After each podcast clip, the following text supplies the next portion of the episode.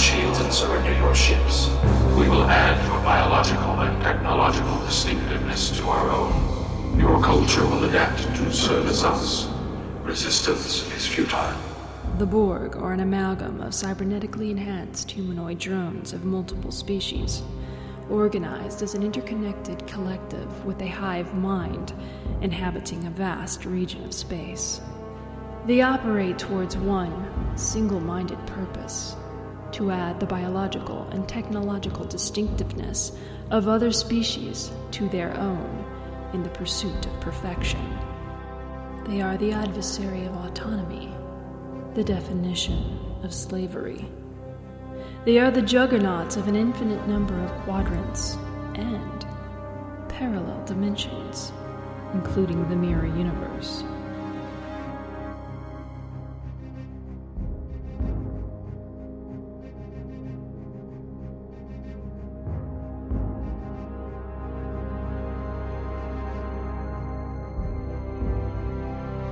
The mirror universe has never been so treacherous.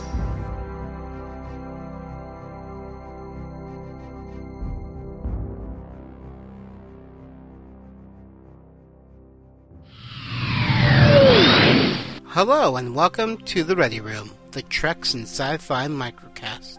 I'm Kenny, and I play Captain Nathan Quinn and Lieutenant Commander Nicholas Took. I am once again going solo on this podcast, as both Rick and Jen are both busy during the holidays. So for this week's The Ready Room, we have five RPG readings. There might not be many readings, but a lot has happened within those five readings. So we hope you enjoy this week's RPG. We are the Borg. Life as you know it is over. You have entered our RPG space. You will adapt to the story so far. For our first post this week, we have a joint post done by Jen and JustX, and it'll be read by Jen. Savril sat across from Captain Quinn within the ready room. Her golden, terror-sick eyes studied him as she began her briefing. His face and clothing were smudged with a substance she could only assume was soot. The Borg bodysuit Nathan wore was pitted with chemical burns, and his red rimmed eyes were bloodshot. The captain was obviously physically exhausted, but his demeanor told Savril he was also mentally fatigued. She determined that a quick status report was in his best interest and quickly briefed him on the events that led up to their current situation. She began by telling him of the measures that were taken to rescue the away team runabouts from the sphere's attack. Beaming them directly into the shuttle bays had been their only option. Then she outlined the events that led up to the Borg intrusion aboard Arabella, the damage that they sustained, and finally the actions they took to rid the ship of the drones. Then she yielded the floor to Lieutenant Commander James, allowing the second officer to brief the captain on the progress of repairs and the action taken to cure the infected crew. Quinn listened without a single interruption, and when Eric was finished, Nathan nodded to them both and rubbed his eyes wearily. What would cause them to halt their attack? Savril folded her hands before her. The sphere has taken a defensive position before the spatial anomaly. The motive is unknown. We also had unknown numbers of crew that were abducted in their initial attack, Eric added to the conversation. I don't see that as why they're here, but the fact that they are might give us some time to mount a rescue. We have some experience dealing with the Borg, if you don't mind another opinion. It would have been easier to force her presence, but she had no intention of disrespecting her parents. Besides, the sooner the meeting ended, the sooner she could continue conversations with her family. Quinn turned his tired eyes to the cooperative queen. He wasn't extremely pleased that she had joined their briefing, but the fact remained that she had honored her promise to return him to his ship, and her knowledge of the rift was potentially beneficial. Continue, said the captain in a tone that denoted the slightest hint of annoyance. They have a rift to another universe at their fingertips, a universe that contains Borg that are far more deadly than the variety here. We believe that they might be attempting to acquire better technology for conversations for a multidimensional alliance, Siren said in a slightly seductive tone. If we were in your situation, we would destroy them before they could upset the balance of power in this universe. Your vessel is already taxed beyond the limits of its medical personnel to reverse the infection of the crew members here. Those that you have lost to the Borg are more than likely already part of the hive mind. Trying to recover them would bring more enemies onto a ship that would not be able to contain them.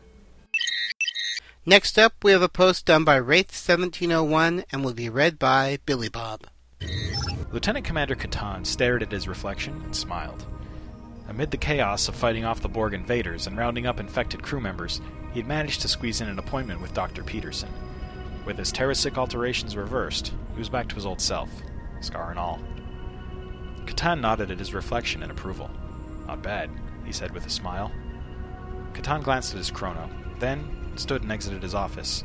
Within moments, he arrived at the tactical department's primary training room. Lieutenant Otak stood outside the doorway, a proud grin plastered on his face. Right on time, sir. You're going to love this. So, I finally got a peek at your pet project? Catan replied. With a smooth and efficient whoosh, the door to the spacious training area whispered open, and Otak gestured for the chief tactical officer to step inside. Catan entered the room, then froze in his tracks. Facing him was a titanic humanoid form forged of what appeared to be gray duranium alloy. The metallic golem stood almost three meters tall, its domed head nearly reaching the ceiling. Catan shook his head in disbelief. The thing looked like a cross between a medieval suit of armor, a walking tank, and a mechanized gorilla. Sprouting from its oversized forearms were what looked like a pair of Type 3 phaser emitters. What the hell is it? he asked. A robot? Not exactly, Otak answered. The lieutenant approached the still machine, then placed his palm on a panel mounted in the thing's lower torso.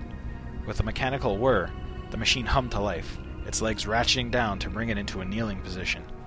As its legs came in contact with the deck, its chest split, then swung open, revealing a cramped cavity dominated by a pilot's chair and a bewildering array of controls and interface panels.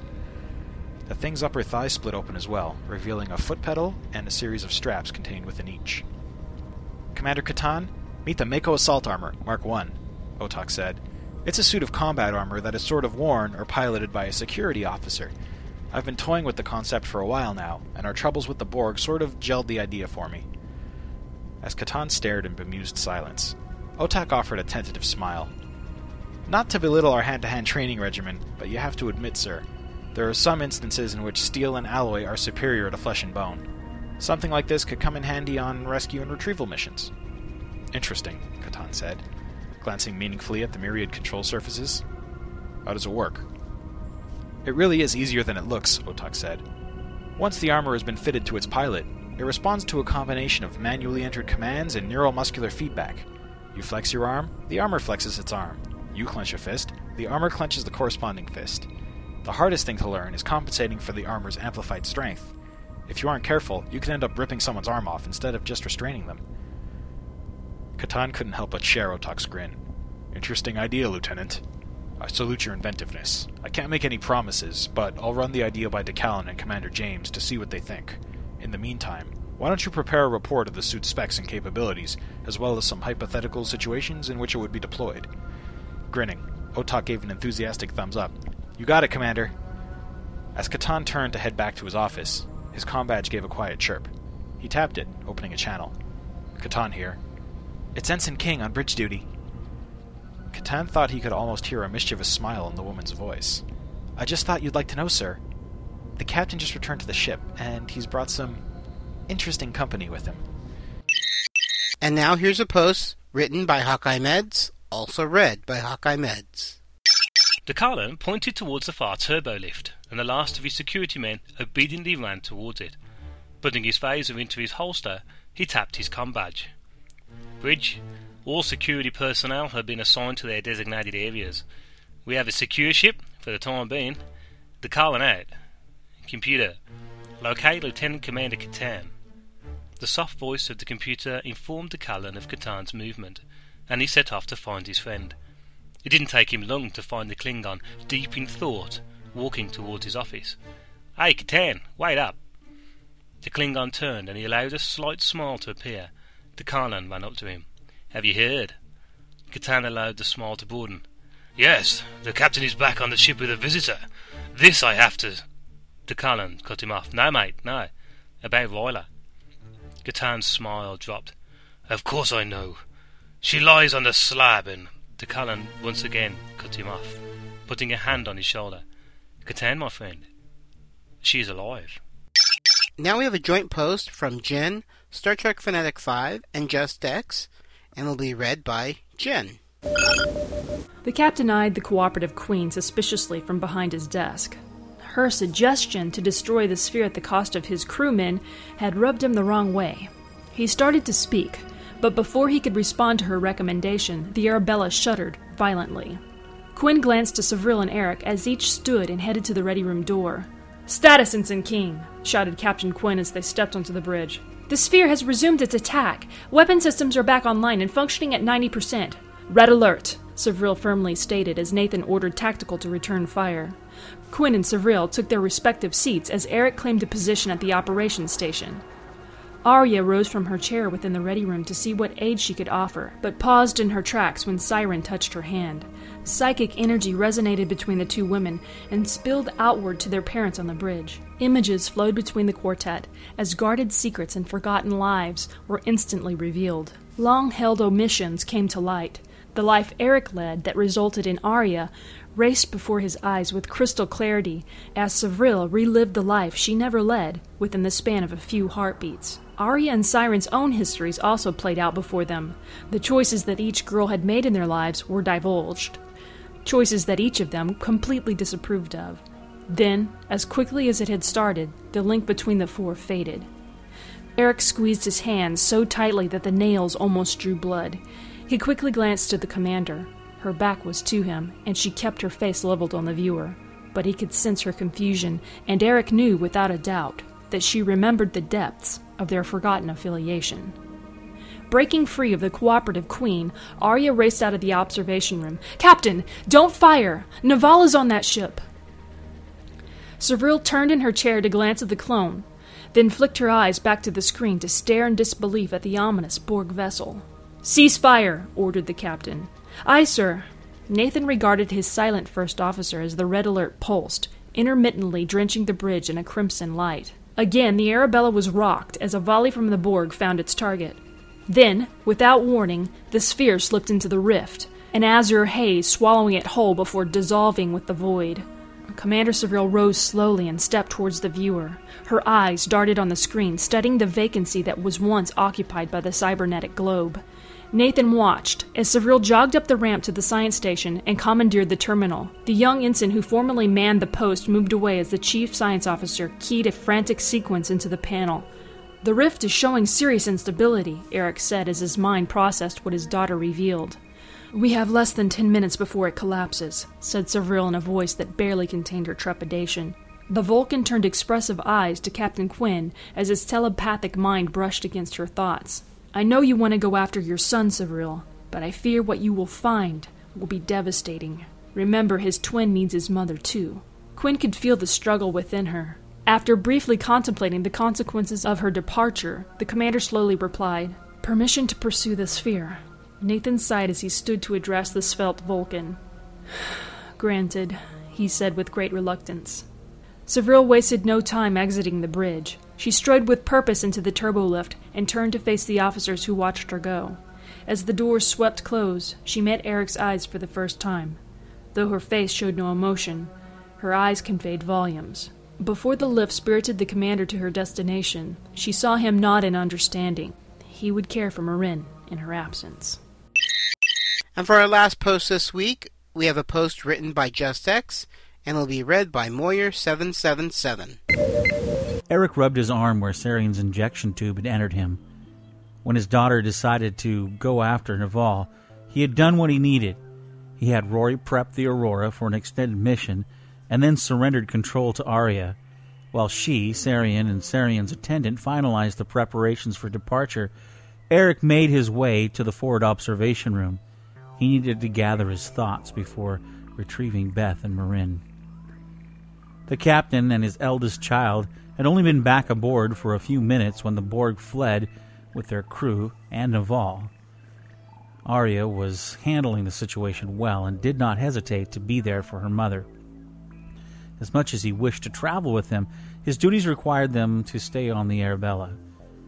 There was an entire ship of people depending on him, and he would not let them down. So many emotions raced through his head as the lift moved.